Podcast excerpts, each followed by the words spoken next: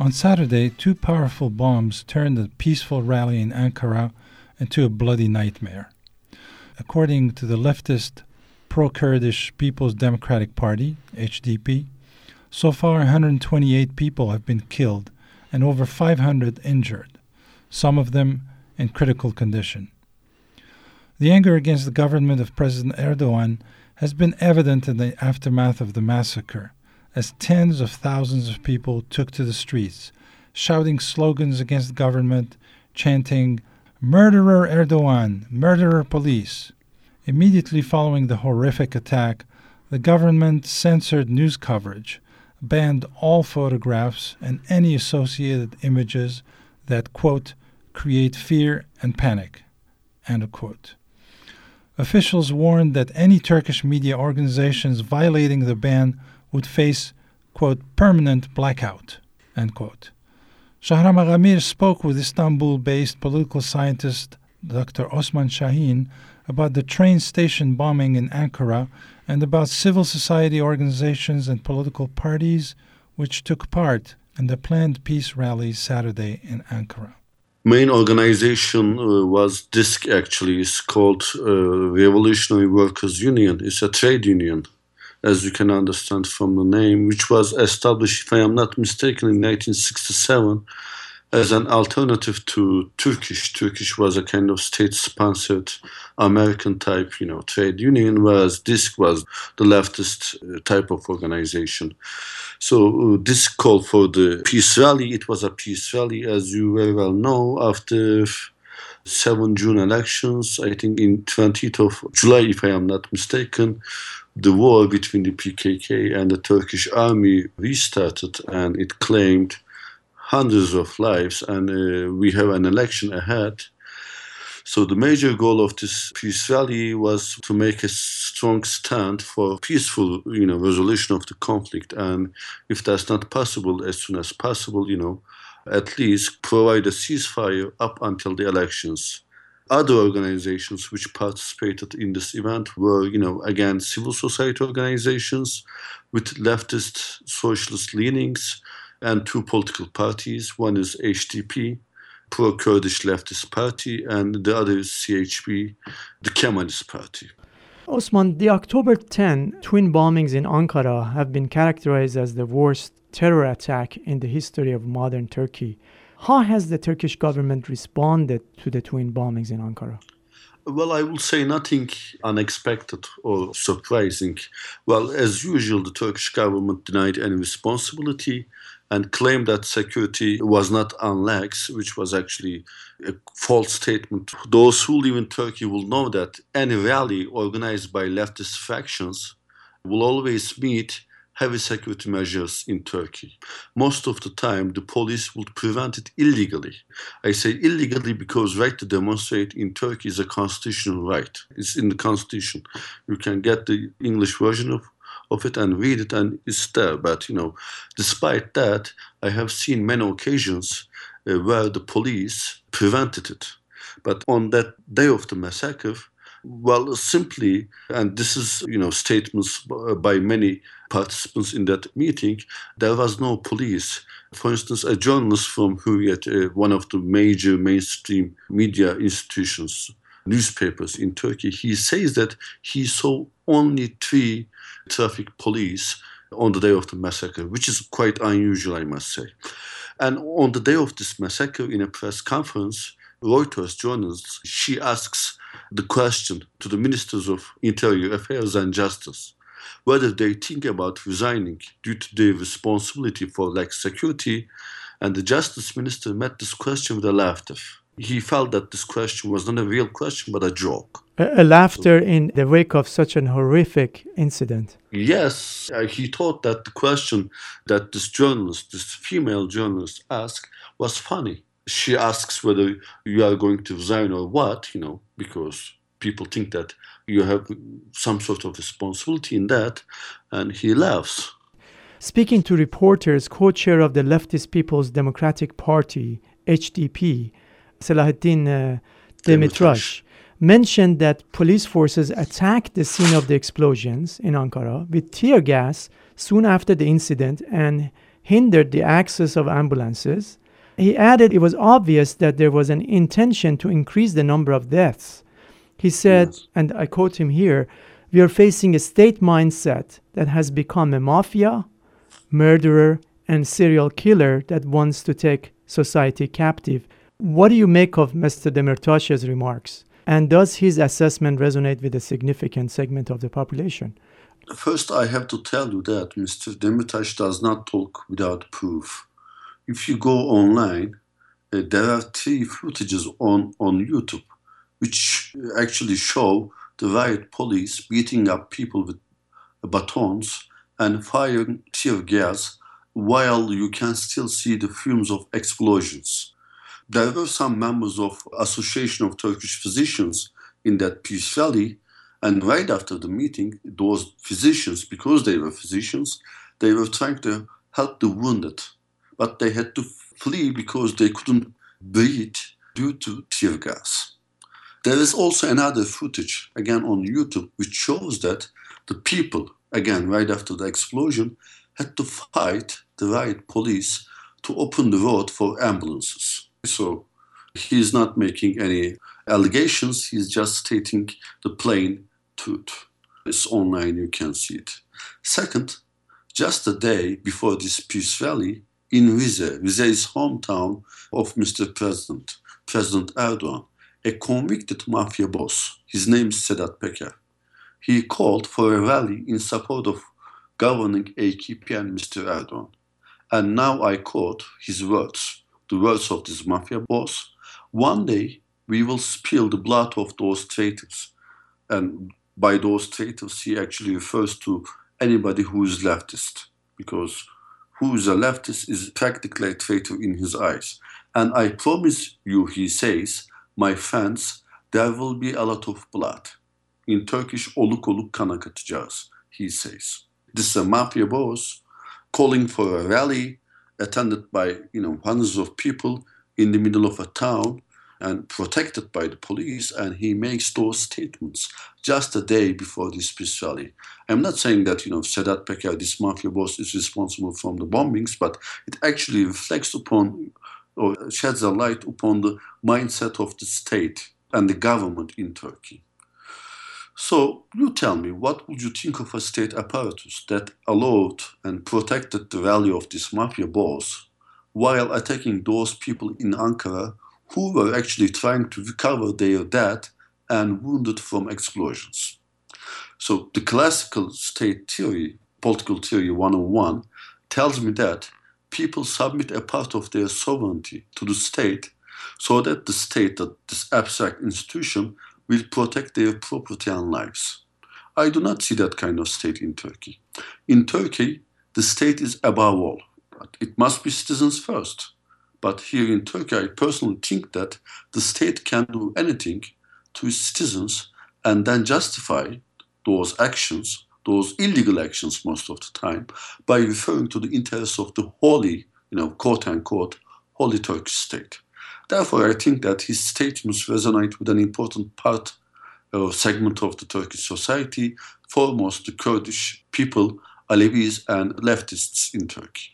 Osman, Mr. Demirtas and others have drawn parallels between the October 10th massacre in Ankara and two recent bombings, one in HDP's Diyarbakir rally in June and the Suruc massacre of July 2015.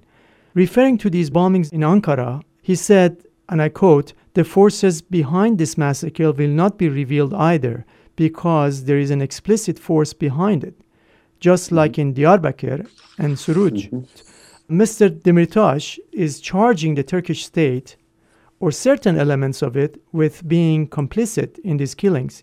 Can you talk about that and help us understand which forces would possibly benefit from such atrocities? I think I must say it is not only Mr. Demirtas, but even some government officials, including Deputy Prime Minister Numan Kurtulmuş, for instance. He just made a statement, I think, early in the morning or late in the evening yesterday. I, I am not really sure, but he talked about resemblances or parallels between the Ankara massacre and the previous two massacres, the one in Diyarbakir and Suruc. So we can argue that the same terror cells, you know, organized, sponsored by ISIL probably instigated these attacks in Ankara. And here, Mr. Demirtas, he refers to the plain fact that those who were masterminds of these attacks in Diyarbakir and Suruc were never found. Well, suicide bombers were, were identified because they were dead already, so, right? We were not even sure, and we are not even sure today, that the police is looking for the, these masterminds, since Turkish courts immediately issued orders of confidentiality on investigations on the Diyarbakir, Suruc, and Ankara massacres. So we know nothing, simply nothing about the proceedings and, and investigations. So attacks of various magnitudes, again, this is what's happening in Turkey for the last five or six months, if I am not mistaken. Attacks of various magnitudes targeted hundreds of HDP offices and even the headquarters of HDP in Ankara, and only a handful are arrested by the Turkish police. And most of these attacks on HDP offices are actually documented. Those who attack branches of HDP in different cities of Turkey, they also, you know, with, with their cell phones, they record it. TV cameras are there, the police are there, but nobody is arrested. And one more thing, this you might find quite interesting. Before the attack in Diyarbakir, which killed, if I am not mistaken, five people, the police actually detained the suspect, Orhan Gökgöz, an ISIL member, who fought with ISIL in Syria. That's okay. Islamic State in Syria. Yes. Yes. He was detained in his hotel two days before the explosion. He was listed as a terror suspect. The police knows that. But however, God knows why, the police releases him. And two days later, he plants the bombs in the meeting arena of HDP bombs go off and you know five people die. How are we going to explain that? I think the second part of the question, who will benefit from such appalling acts? Well, ISIS will definitely benefit from these attacks, as these attacks, uh, especially the one in Ankara, which is the capital of Turkey, yeah, and the bomb actually exploded in the heart of the city. It helps the organization to keep its ruthless and invincible image especially in the eyes of its sympathizer base. Plus, do not forget that you know these are revenge attacks on Kurds and socialists who inflicted important damages on the image of ISIL in, in Kobane and Tal Abyad. Those also who want the continuation of the war between the PKK and Turkish army would also like to see these attacks continue. If the masterminds behind these attacks provoke the war, the continuation of the civil war between the PKK. Uh, by the way, I should maybe explain. On the very day this attack happened, the PKK actually declared a unilateral ceasefire. So, if this attack can convince or provoke the PKK to resume the fight, this might erode the power of the HDP as a legitimate political actor in the eyes of many in Turkey. And this is something AKP would, would like to see. This actually is one of the major campaigning items of AKP in uh, elections ahead. When you listen to AKP officials, you see that you know they always present HDP and the PKK as one. HDP is a political party. The PKK is an illegal organization, is an armed organization. But AKP officials, the prime minister, the president, ministers of the government, they do not differentiate. They just want the people to perceive the PKK and the HDP as one. The AKP and is the ruling Justice and Development Party, yes, to be clear. Yes, yes, yes, yes. It's the initials. But they can present HDP as a kind of extension of PKK as long as the fights continue. So a peaceful environment will not do the task for them, I must say. And plus, if you have enough chaos, you can even postpone the elections. Honestly, we, we don't know how people will behave in elections. And one thing about Justice and Development Party or AKP is this. This is the political party in Turkey which makes opinion polls every other month, every other week to say the least. So they actually follow the trends much better than any other political actor. So maybe postponing the elections is better than having elections on 1st of November. You mentioned the Justice and Development Party, the elements within the state. Is it possible that there are also elements within the military and the security apparatus belonging to the old Kemalist establishment that could benefit from such atrocities? Turkey is a, is a land of conspiracy theories, so I am always open to that kind of thought. I mean, we were educated, trained in, in this way, but let me tell you this.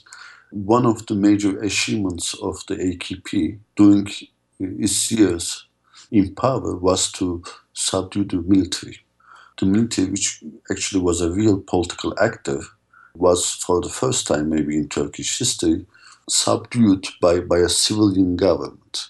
Uh, this was something new and novel. But I do not believe that the AKP government has full control over the Turkish military. So if there's enough chaos, there is always potential for a military coup. Well, when you look at the 1990s, JITEM. JITEM was a kind of secret organization within the army which fought the Kurdish guerrillas, the PKK, by using illegal tactics. So some people argue that JITEM is gone, but we don't know it yet. So maybe JITEM is still there and has a hand in these attacks. I am not fully sure, of course. Referring to my first point about this relationship between the military the AKP and, and the history of coup in, in Turkey, well, there are three military coups in Turkey, and all these military coups were actually preceded by a chaos. I'm talking about real chaos, people dying. Turkey's uh, Nobel laureate Orhan Pamuk has warned mm-hmm. the country could collapse into sectarian conflict. He said a country at, at peace has suddenly found itself at war both against the ISIL, the Islamic State, and the Kurds, referring mm-hmm. to PKK you just mentioned. He's blaming President Erdogan for the brutality displayed in the October 10th massacre in Ankara. Mr. Pamuk added, I'm worried because I know that in the end, Erdogan wants to govern alone at all costs. He doesn't want to share power. Well, uh, civil war is a real possibility in Turkey. I mean, I wouldn't think about it a couple of months ago, but now I really have my doubts. I am coming from a small city called Kırşehir. Kırşehir is a city of around 200,000 people where you have Kurds and Turks uh, living side by side for decades, for at least, I don't know, 150 years or so. Only a month ago, when uh, the clashes between the PKK and the Turkish army killed a soldier from Kırşehir, a mob started attacking Kurdish shops and bookstores. So 17 shops and bookstores belonging to Kurdish people were set on fire. Again, I see the tension all around streets of Turkey. I mean, people are tense and people are ready to, you know, fight. Um, even today, there was this uh, national soccer game between Turkey and Iceland. So before the soccer game, there was a kind of a minute of silence. People were actually chanting Allahu Akbar and booing. So this shows that, you know, especially in Konya, which is quite a conservative city, some part of the audience who were there didn't have any respect for the victims of Ankara massacre. Osman, what can you tell us about the restrictions that the Justice and Development Party, AKP-led government has imposed on the Turkish media in the aftermath of the massacre in Ankara? Uh, nothing new, actually. From time to time, we experience quite slow internet, I think yesterday or the day before, I was not able to access Twitter for a long time. I always have VPN uploaded on my phone, so do people around me, my girlfriend as well. Kurdish news, uh, news sites are shut down regularly by the government. So they up new names to those Kurdish uh, news sites, but they're also shut down. And uh, I must tell you, there's no court decision allowing them to do that, allowing the government to do that legally, but they are using Office of Turkish uh, Telecommunications to prevent access to these websites. Again, the government also forced cable companies such as Digiturk, Kablonet, and Tivibu to remove uh, some op- opposition TV stations, including those TV stations affiliated with Fethullah Gulen. He, who used to be an ally of AKP until. Yeah, no more an ally, uh, but a kind of enemy. Right. Now they are, yes. Yeah. Because there was a So- crackdown on his supporters last year Yes. and earlier yes. this year. Well, I mean, it, it was actually a fight over the ownership of the state and its resources. Sure. Uh, for the time, for the time being, Erdogan seems to be prevailing, but we don't know what will happen in the next, you know, couple of months or years. IMC and Hayat, these are two, uh, you know, news stations somehow closer to the Kurdish movement. They were not on these networks anyway. So uh, there, there's nothing new on the Western Front in this respect. Okay, finally, uh, Osman, uh, you mentioned there is an upcoming election in November in Turkey. In the Turkish general election that took place in June of 2015, the ruling Justice and Development Party, AKP, failed to garner sufficient votes to hmm. form a government on its own. Therefore, there is a new election scheduled for November 1st. How will the October 10 tragedy in Ankara impact the upcoming election? Well, again, it will be difficult to say something as voter behavior is quite unexpected, you know. However, at the very least, I would say that this attack increase or further polarization in an already polarized society and those chants in Konya Stadium uh, was a very good example of that. Uh, my guess is that more Kurds will stop voting AKP and shift their allegiances to the HDP, and it is actually a process that was already visible in June 7 elections. Kemalist CHP might increase its votes by 1 or 2 percent. There might also be some nationalists reverting back to the AKP if they blame lack of uh, a single party government for all this chaos. But overall, I do not expect radical changes in modes if, and this is very important, if elections in Turkey remain free and fair. Well, we, can say many things about 7 June elections, but we cannot say that these elections were, you know, elections with fraud. They were free and fair elections. If these elections that we will have, that we will hold on 1st of November are also free and fair, I don't expect a single party government. I don't expect AKP to increase its votes radically. I actually expect a slight increase in the votes of HDP and, and CHP and a slight decrease in the votes of Nations Action Party, MHP, and maybe, maybe a slight increase in the votes of AKP, but that's all. Osman, anything else you want to add? Well, any state needs consent. Consent is legitimation. And if you don't, the consent of the people, all you are left is coercion. Okay? I mean, regarding the Kurdish issue, for 10 days, a small town, which has like 160,000 people, a small Kurdish town, they inflicted a cur- curfew on that town for 10 days. And they didn't allow the people to bury their dead. And it was the people of Cizre, I'm talking about the youth, who fought the Turkish army for 10 days.